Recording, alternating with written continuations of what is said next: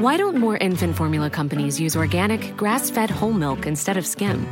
Why don't more infant formula companies use the latest breast milk science? Why don't more infant formula companies run their own clinical trials? Why don't more infant formula companies use more of the proteins found in breast milk? Why don't more infant formula companies have their own factories instead of outsourcing their manufacturing? We wondered the same thing. So we made ByHeart, a better formula for formula. Learn more at byheart.com. Hey, it's Ryan Reynolds, and I'm here with Keith, co star of my upcoming film, If, only in theaters, May 17th. Do you want to tell people the big news? All right, I'll do it. Sign up now and you'll get unlimited for $15 a month in six months of Paramount Plus Essential Plan on us. Mintmobile.com slash switch. Upfront payment of $45 equivalent to $15 per month. Unlimited over 40 gigabytes per month. Face lower speeds. Videos at 480p. Active Mint customers by 531.24 get six months of Paramount Plus Essential Plan. Auto renews after six months. Offer ends May 31st, 2024. Separate Paramount Plus registration required. Terms and conditions apply if rated PG. Planning for your next trip? Elevate your travel style with Quince. Quince has all the jet setting essentials you'll want for your next getaway, like European linen, premium luggage options, buttery soft Italian leather bags, and so much more. And is all priced at 50 to 80% less than similar brands. Plus, Quince only works with factories that use safe and ethical manufacturing practices. Pack your bags with high-quality essentials you'll be wearing for vacations to come with Quince. Go to quince.com/pack for free shipping and 365-day returns.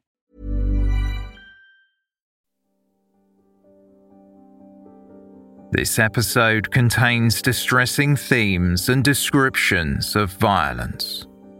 This podcast is intended for a mature audience. Listener caution is advised.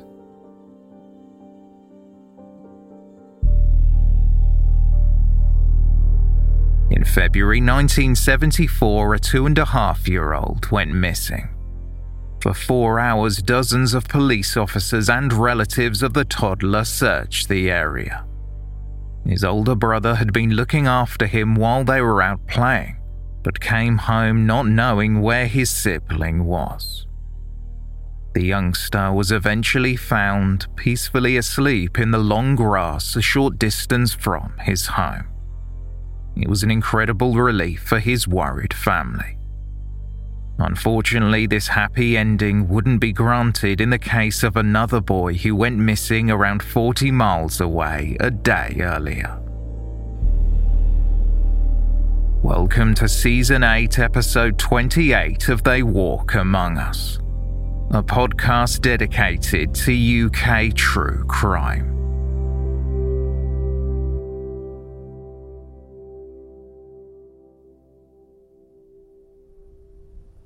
The night was drawing in on Monday, February 11th, 1974, but Kathy Spickett's 10 year old son Paul had still not arrived home from school. Paul attended Mandale Junior High School in Thornaby on Tees, North Yorkshire, just over a mile and a half from his home on Vulcan Way. Most afternoons, Paul would board the bus, taking him through the town centre before bringing him closer to home. Occasionally, he would buy a ticket a few stops early to save some change to spend on sweets. He would then walk less than a mile home, but it never took him long. Kathy Spickett was beginning to worry. Paul should have been home hours ago she expressed concern to her partner Brian and her son's father Alan, who lived in Newcastle upon Tyne. Paul's loved ones searched the surrounding areas late into the night, but there was no sign of the little boy. Paul's best friend, whom he usually came home from school with, had been sick that day, so trying to work out who Paul had last been with was challenging. Officers from what was then the Teesside Constabulary were alerted and began looking for Paul along the route from Mandale Junior High School to Vulcan Way in Thornaby. The growing town on the banks of the River Tees is just a few miles south of Stockton on Tees and Middlesbrough. Both Paul's mother and her partner Brian worked on the local buses which was advantageous because Brian was able to check along his route. Unfortunately, he saw no sign of the young boy while on duty.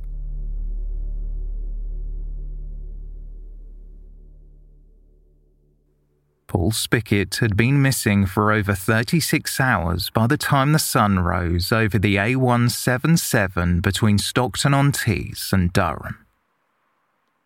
It was shortly after 7:30 a.m. on Wednesday, February 13th, when the crisp morning temperature had reached minus 1 and the grass was frosted with beads of icy dew. A driver from Sparks Bakery in Stockton was on his morning route delivering bread when he noticed something on the grassy verge alongside the road. He pulled over and approached what looked like some brown sacks in a ditch next to open fields. The driver parked his van, got out, and walked onto the grass. A few steps later, he realized he had found the body of a child. A supermarket carrier bag concealed the boy's face, and brown sacks covered his body. There was sellotape stuck to patches of torn plastic on the carrier bag. The driver removed the bag from the child's head. There were numerous deep wounds to the boy's face. In shock, the driver made no attempts to move the child's body and rushed to the nearest of two farmhouses to raise the alarm. The land Leighton House Farm was owned by Fred Hanley. Hanley was awoken by a rapid knocking on his front door. The commotion startled another farmer who lived in the neighbouring property, and he walked over to the driver, curious to know what was going on. The neighbour later told reporters that he had heard it was a young boy from Thornaby, and the police informed his parents to hurry to the scene. The farmer said, I have been told that there were gunshot wounds on the body. Scenes of crime officers from Stockton and Teesside cordoned off the area and shut down the northbound lane of the A177 so they could look through the hedges for evidence. Detective Chief Superintendent Jack Collinson, head of Durham Criminal Investigation Department, was at the scene. He said, All I know is that a body has been found, and at the moment, foul play is suspected. The search continued for four hours as the young boy's body was removed for a post mortem examination. A joint incident room was established in Stockton as a full scale murder inquiry was opened, and the victim was positively identified as 10 year old Paul Spickett. Deputy Head of Teesside Criminal Investigation Department Detective Superintendent Norman Hudson was working on the case alongside other detectives from neighbouring forces. Describing the crime as a brutal murder with no apparent motive, the officer said, We believe he was killed somewhere else and left on the roadside late last night or early today. There was no attempt to hide the body. Spickett's body was found fully clothed. There were no signs that he had been sexually assaulted. The post mortem showed that he had sustained multiple blunt force trauma injuries to his head and face. The pathologist concluded that he had died from a hemorrhage either late on the day he went missing or in the early hours of the following day. His body had been dumped on the roadside just hours before it was discovered, meaning it had been kept elsewhere for almost a full day. A mobile headquarters was set up near Paul Spickett's home, 10 miles from the scene. Over 80 officers were assigned to the case. Investigators were eager to establish Paul's movements after he left school at 3:30 p.m. on Monday, February 11th. The headmaster at Mandale Junior High School appealed to Paul's classmates to tell detectives absolutely anything they knew about Paul or what he did after school on the day he went missing. The detectives learned that Paul went to a sweet shop in the town centre after getting a bus leaving him about a mile from home. According to a witness, Paul had played with a friend briefly before heading off with some older boys from another school. The boys were believed to have been aged between 13 and 14, and the police asked them to come forward. Detective Superintendent Hudson said, At that time, he seemed perfectly happy and contented on his regular way home as the group was seen hanging around near an industrial estate only a few hundred yards from the property where Paul lived. A team of 60 uniformed officers and police dogs was sent to scour the area.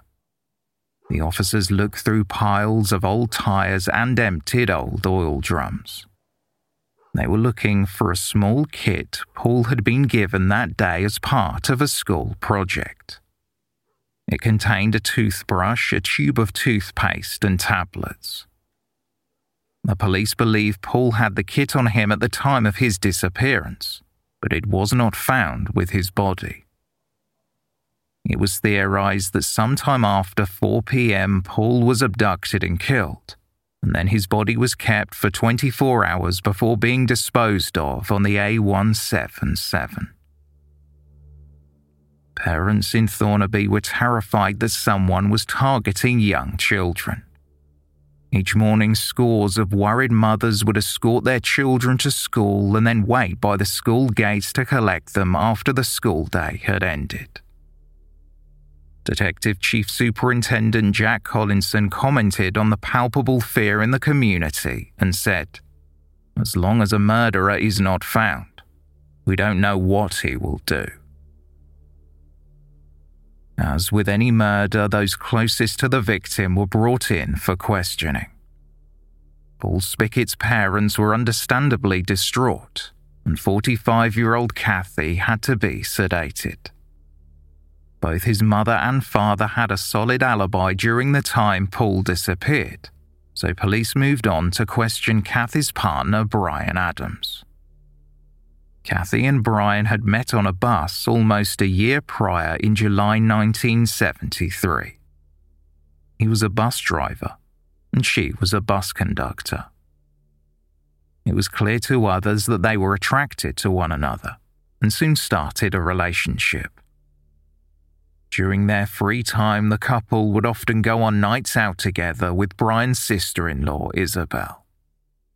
However, when the police spoke to Brian about Paul Spickett's disappearance, they learned something strange. Isabel wasn't his sister in law, she was his wife. 37 year old Brian and 31 year old Isabel Adams had been married since 1965, and they had four daughters. Brian had a track record of being unfaithful to his school teacher wife. In time, she came to accept that her husband cheated, and eventually she helped conceal his family from Brian's lover, Kathy Spickett. Brian's relationship with Kathy was far from his first affair. He had even fathered another daughter with someone else a few years earlier, but Isabel forgave him. Brian told Kathy Spickett that he had two daughters, and his wife had died in a car accident, leaving him to raise the girls alone. He introduced Isabel as his sister in law at first, and said that the other children were hers, and she too had been widowed in a tragic accident. All three of them would go to the local pub to drink and play darts together. Then Brian went home with Kathy. Isabel began to see less and less of her husband and resorted to waiting at bus stops to hand him letters. When their daughters wanted to see him, they would stand on the road along his bus route and wave as he drove past. Eventually, Kathy came across something suspicious. A letter Isabel had written addressed to her darling Brian. In the letter, Isabel called Brian a wonderful husband and father, which understandably set alarm bells ringing in Kathy's head. Her own marriage had broken down, but she did not want to be the other woman, nor have a relationship with a married man and break up a family. Kathy Spickett began her own investigation and consulted the electoral register in Thornaby. She saw that Isabel and Brian had the same last name lived together on Londonderry Road in Stockton on Tees. Kathy confronted Brian with what she had uncovered and threatened to end the relationship. Brian told her that she was mistaken. Isabel was his sister in law, who had been married to his brother Michael Adams. Brian convinced his wife to play along and forged a marriage certificate that showed that Isabel had married Michael Adams, who had passed away. When Kathy asked Isabel about the letter Kathy had found, Isabel told her that it was just her way of thanking Brian for taking her and her daughters in after she was widowed. Kathy was duped again, and the affair continued. Brian even enlisted the help of his daughters, two of whom called him uncle in Kathy's presence, and the other two called Isabel auntie when they were in the company of their father's unwitting partner. After learning about the deception and the lengths Brian and Isabel Adams had gone to, they were brought in for questioning. During an interview with Detective Inspector Robert Redford, Isabel Adams said she loved her husband and just wanted him to come home. Isabel told the detective that everything was all right until Kathy came into their lives. I decided that something had to be done about it. The only thing I can think about was getting Paul out of the way, and then Brian might start taking the kids out. Isabel Adams admitted that she had met Paul Spickett, the child of her husband's lover, close to the school on February 11th. She told him that Brian, who Paul knew as his mother's partner, had been in an accident. Isabel explained to young Paul that his mother Kathy was at Brian's bedside as he was injured, and Isabel had been asked to collect him. Paul trusted Isabel enough not to question what she was saying, so he willingly followed her home to Londonderry Road.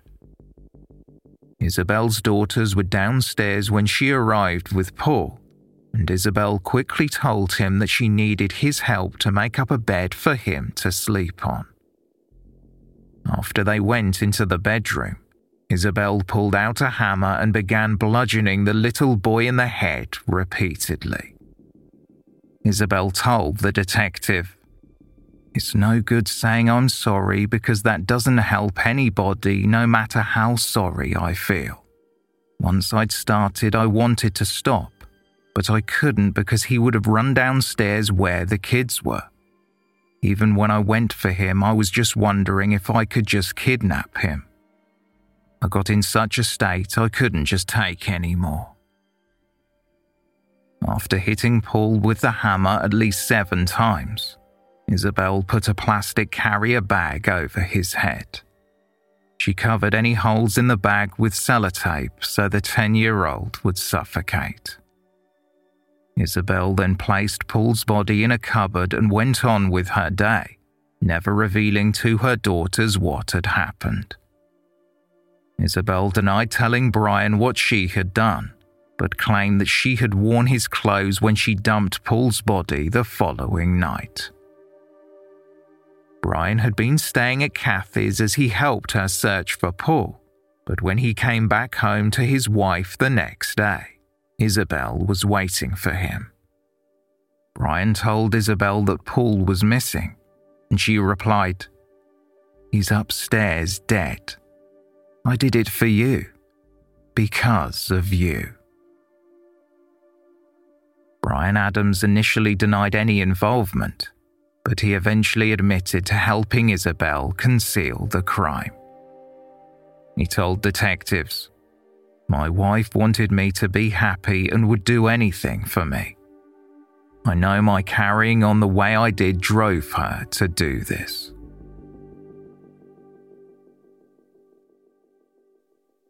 On February 18, 1974, Isabel and Brian Adams were brought to Teesside Magistrates Court and charged with murder.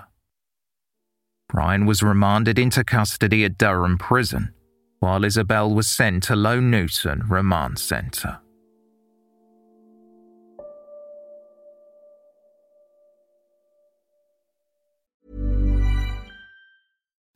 Imagine the softest sheets you've ever felt. Now imagine them getting even softer over time. That's what you'll feel with Bowl and Branch's organic cotton sheets. In a recent customer survey, 96% replied that Bowl and Branch sheets get softer with every wash. Start getting your best night's sleep in these sheets that get softer and softer for years to come. Try their sheets with a 30-night guarantee. Plus, get 15% off your first order at bowlandbranch.com. Code BUTTERY. Exclusions apply. See site for details. Why don't more infant formula companies use organic, grass fed whole milk instead of skim? Why don't more infant formula companies use the latest breast milk science? Why don't more infant formula companies run their own clinical trials? Why don't more infant formula companies use more of the proteins found in breast milk? Why don't more infant formula companies have their own factories instead of outsourcing their manufacturing? We wondered the same thing. So we made ByHeart, a better formula for formula. Learn more at byheart.com.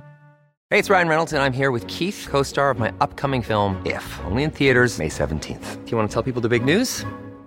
All right, I'll do it. Sign up now and you'll get unlimited for $15 a month in six months of Paramount Plus Essential Plan on us. Mintmobile.com slash switch. Upfront payment of $45 equivalent to $15 per month. Unlimited over 40 gigabytes per month. Face lower speeds. Videos at 480p. Active Mint customers by 531.24 get six months of Paramount Plus Essential Plan. Auto renews after six months. Offer ends May 31st, 2024. Separate Paramount Plus registration required. Terms and conditions apply if rated PG. This episode of They Walk Among Us is brought to you in association with Scentair. Ever entered a seemingly perfect space only to feel like something was missing? That's where Scentair comes in. With over three decades of experience, Scentair leads the scent marketing industry, scenting resorts, retail outlets, event spaces, and more, partnering with major brands like Westin Hotels and Snap Fitness. Chances are you've already encountered their fragrances firsthand. And now Scentair is offering you a luxury fragrance experience in the comfort of your home. Visit scentair.com to explore their online store and infuse your spaces with unforgettable scents. Scentair diffusers are sleek and fill your space with vivid fragrance for up to 300 hours. And the Scentair app lets you schedule your fragrance and control your intensity right from your phone. What's more, all of Scentair's more than 60 fragrances are phthalate free, cruelty free, safe for families, and EcoVadis certified sustainable. Differentiate your space with scent. Try luxury home fragrance trusted by the pros by going to scentair.com and using promo code Among Us for an extra 25% off your first order. That's promo code Among Us for an extra 25% off your first order at Scentair.com. While at the remand centre in Low Newton, Isabel Adams was examined by Dr. Legasic. A report was compiled on May 20th. The doctor wrote, In my opinion, at the time of the murder, she was in an abnormal state of mind. Dr. Legasic went on to address the impact of Isabel's mental health and how it related to her culpability and criminal responsibility. Quote, in severe depression and anxiety, states of altered consciousness and depersonalization, as described above, are well known. And it was in such an abnormal state of mind that this patient killed Paul Spickett. Therefore, in my opinion, Mrs. Adams was suffering from mental illness within the meaning of the Mental Health Act of 1959 when this crime was carried out. As a consequence of this, I think she should be regarded as having substantially diminished responsibility in regard to the crime of murder. Dr. Legasic didn't believe that Isabel Adams needed psychiatric treatment as her husband Brian had said that if they were reunited, they would move to another part of the country and live happily ever afterwards. The doctor went on to conclude that Brian Adams had serious defects in his personality. Dr. Bhattacharya, Dr. Legasic's colleague at Low Newton Remand Centre, also assessed Isabel's mental state. In his report, he wrote, In my opinion, she has a weakness in her personality, being unable to deal with emotional conflict. That is, when faced with extreme emotional situations, mental stress, and anguish, her reactions are of profound depression and anxiety, which is bottled up without an egress. In this instance, I consider that her mental responsibility for her acts was substantially impaired. Dr. Bhattacharya did not believe Isabel had a mental illness that would warrant action under the Mental Health Act when he wrote, she had suffered from depression of psychotic intensity for an approximate duration of eight weeks before committing the murder.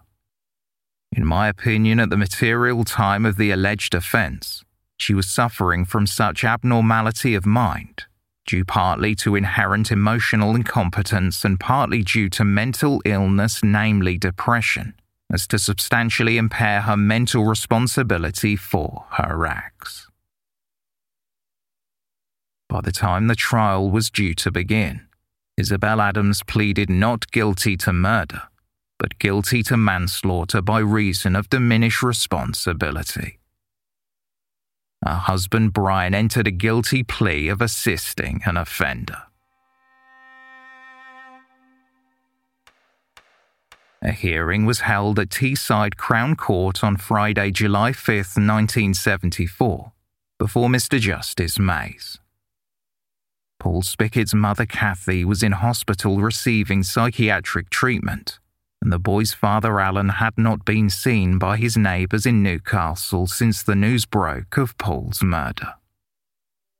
The court heard about the unusual love triangle, in which Isabel Adams pretended to be her husband's sister in law so he could continue to have a relationship with the victim's mother.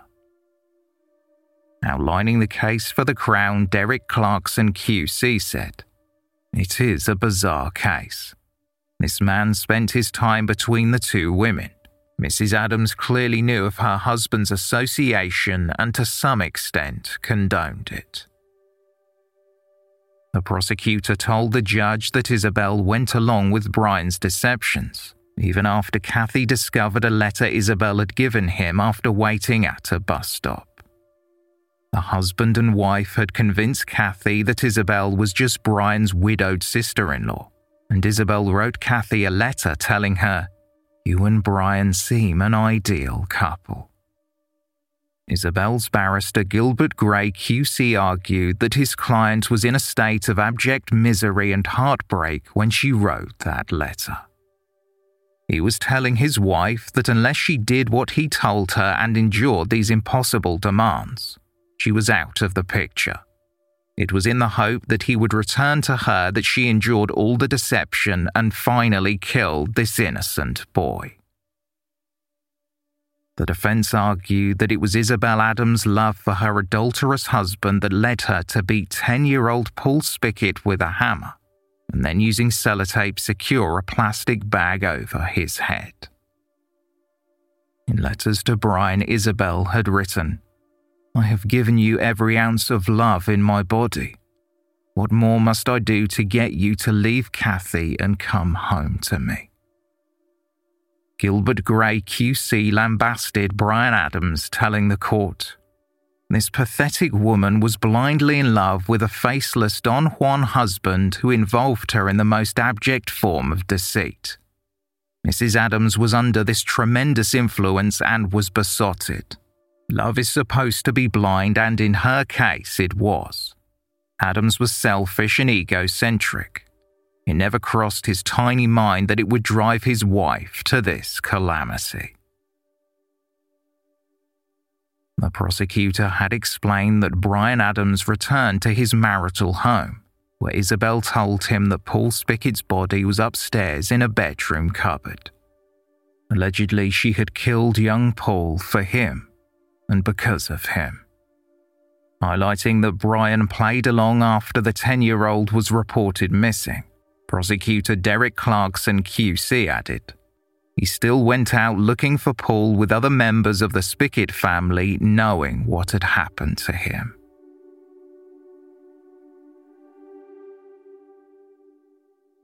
Isabel Adams was remanded into custody until more evidence about her mental state could be presented. But Judge Mr. Justice Mais addressed Brian Adams, who had promised to look after Isabel and move her away from the area if she was released. The judge said, You behaved abominably to your wife. I cannot accept your protestations about future loyalty. There is nothing that can be said in your favour. You appear to have a way with women. You goaded your wife into a mental state ending in killing this boy. Removing the body was not to protect your wife. Your concern was for Kathy. This might be the end of your affair with her. Brian Adams was sentenced to 12 months in prison for assisting an offender. Isabel Adams was brought back to Teesside Crown Court on Monday, July 8, 1974.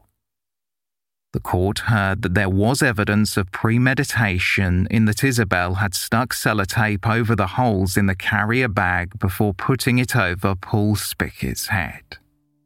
That said, testimony was presented by medical experts indicating that she had a mental illness during the period leading up to the murder. Dr. Fidian, who was the medical officer at HMP Durham where Isabel was briefly held, was asked if she had recovered. Yes, she is no longer depressed, the doctor replied. A further question was put to Dr. Fidian. Did Isabel pose a serious risk to the public? He responded, Well, can I say I don't think she ever was a risk to her own children, a hazard to her own children. As I said, the fact is her mental state was probably brought about by her circumstances, and those circumstances could, if they occurred again, I think her reaction could well be the same. Dr. Legasic, who had examined Isabel Adams while she was at Low Newton Remand Centre, was asked if he believed Isabel posed any danger to the public. He voiced the opinion that she did not present a serious risk. Under cross examination, Dr. Legasic was pressed on whether there were any circumstances in which Isabel could pose a risk. One must contemplate it if her husband returns to her and she continues to associate with him. It is my view that he has behaved appallingly and he strikes me as the sort of individual who would behave appallingly again, not perhaps in the immediate future, but in the distant future. Dr. Legasic had suggested a period of three years of supervision, which he believed posed the best possible chance of restoring Isabel's mind. Another expert witness, consultant psychiatrist Dr. Humphrey Richardson, testified that Isabel Adams was suffering from a psychiatric condition. If she was given supervision as an outpatient, he did not think there was a risk of repeated violence. Dr. Richardson was questioned if a period of three years would be adequate to cure the defendant, and the doctor replied, No, not cure. I think it is adequate to get it under such a degree of control that she would be much more stable sufficiently so for us not to be concerned about her as a social risk. When asked by the judge what Isabel Adams' prognosis would be, Dr. Richardson told the court, Well, first, I have to say that it does, to some extent, depend on how much insight she can develop in relation to the existing marriage. I don't want to imply that she has merely been, that all her actions have been at the whim of her husband and she herself has expressed twice to me specifically the fact that anything that has been said does not stop her feeling responsible. But if they get together again, you see, what I have in mind is that if he lets her down further, we again have someone more disturbed who will need more help. If things develop differently, I would say that the prognosis is really not bad at all. The doctor did, however, highlight Isabel's current thoughts about her marriage when he added, She says that she still has a feeling for her husband and wishes to be back with him.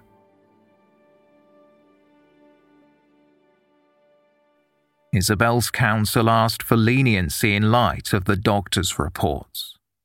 Regardless, Mr. Justice Mais did not feel as though a light sentence would be appropriate considering the crime. After labelling Brian Adams a Lothario who was totally selfish, the judge told Isabel, It is one of the most distressing cases I've had to deal with. Your husband carried on a blatant association with the mother of this boy. You planned to do this other woman harm in the hope that your husband would give her up. One's sympathies in some respects go out to you. You acted like a robot clearly detached from reality. You were virtually a doormat on which your husband wiped his feet. I don't consider that you warrant punishment, but the public must be protected. Although he was reluctant to do so, the judge ordered Isabel Adams to serve an indeterminate life sentence for Paul Spickett's murder.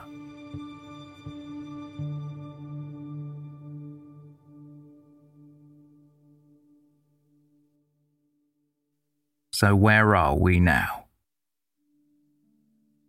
Brian Adams was released from prison in early 1975. Along with his daughters, he left his home on Londonderry Road and bought a new property where the family could easily travel to visit Isabel in prison. On April 11th of that year, an appeal hearing was held at the Royal Courts of Justice where Isabel's barrister, Mr. G. Coles, argued against the life sentence. Coles referred to the doctor's reports and said that the sentence imposed was too long, considering Isabel had had a mental illness at the time she killed Paul Spickett. The barrister claimed that Mr. Justice Mais had exaggerated the level of risk Isabel posed to the public, and that the judge had underestimated the impact of the help she could receive if she had been placed on conditional probation under outpatient treatment. Coles argued Isabel's condition was described by doctors as being normal, and she did not have the same mental state as she did at the time of the murder. The court heard that Brian Adams strongly urged the appeal judges to consider that, in light of all of the medical evidence, it would be best for his relationship with Isabel to continue alongside the treatment she would receive on probation. Isabel's barrister pointed out the disparity between the sentence Brian Adams received and the sentence imposed on Isabel, stating, Perhaps it should be clear to all that morally, he is the most to blame. Coles urged the judges to reconsider the sentence. If they would not contemplate probation, then consider a determinate sentence of a set amount of years. In their decision, the three appeal judges, Lord Justice Orr, Mr. Justice Caulfield, and Mr. Justice Talbot, concluded that the trial judge had tried the case with the greatest possible care and listened to the evidence of doctors. They felt the only course of action Mr. Justice Mais could take was a life sentence. Quote, he gave her that sentence not because she required punishment, she does not. This court entirely agreed with Mr. Coles that punishment does not enter into this. What this court has to consider is whether the learned judge came to the right conclusion having regard to the circumstances of the offence, a mental state at the time, a mental state now and the future. Whether or not, from the public point of view, it is better that the sentence should stay or whether another course of allowing her to have mental treatment under probation should be substituted. Concluding the appeal, Mr. Justice Talbot added, Having considered this with the greatest possible care because it is perhaps one of the most difficult and anxious cases that this court has had to consider, the court has come to the conclusion on the basis of all the medical evidence that this is not the stage for it to adopt the course that Mr. Coles has urged upon it, but that the sentence should remain as laid down by the learned judge. It is, in effect, an indeterminate sentence which this court hopes and knows will be kept constantly under review and at the correct time, as determined by those who will be responsible for her, no doubt she will be returned to her family.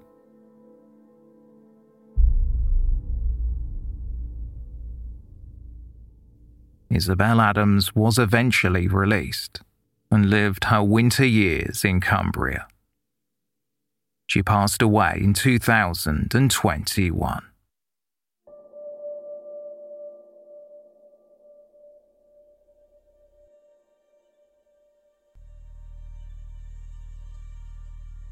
Thank you for listening, and special thanks to our patrons for their support. For more information on this episode, please see the show notes or visit our website, theywalkamonguspodcast.com.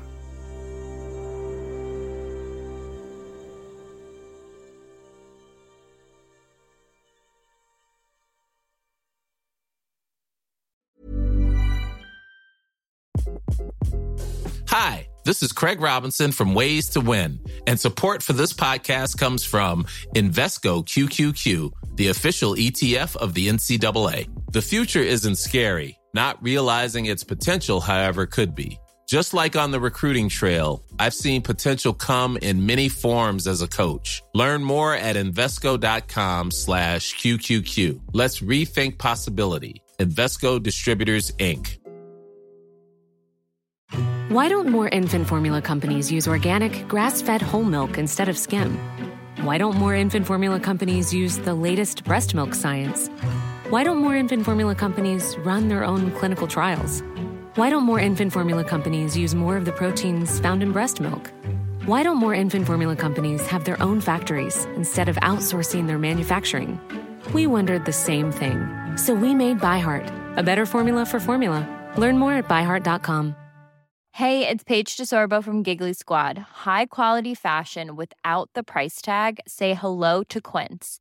I'm snagging high-end essentials like cozy cashmere sweaters, sleek leather jackets, fine jewelry, and so much more. With Quince being 50 to 80% less than similar brands. And they partner with factories that prioritize safe, ethical, and responsible manufacturing. I love that. Luxury quality within reach. Go to quince.com slash style to get free shipping and 365 day returns on your next order. Quince.com slash style. Imagine the softest sheets you've ever felt. Now imagine them getting even softer over time. That's what you'll feel with Boll and Branch's organic cotton sheets. In a recent customer survey, 96% replied that Boll and Branch sheets get softer with every wash. Start getting your best night's sleep in these sheets that get softer and softer for years to come. Try their sheets with a 30-night guarantee. Plus, get 15% off your first order at bollandbranch.com. Code BUTTERY. Exclusions apply. See site for details.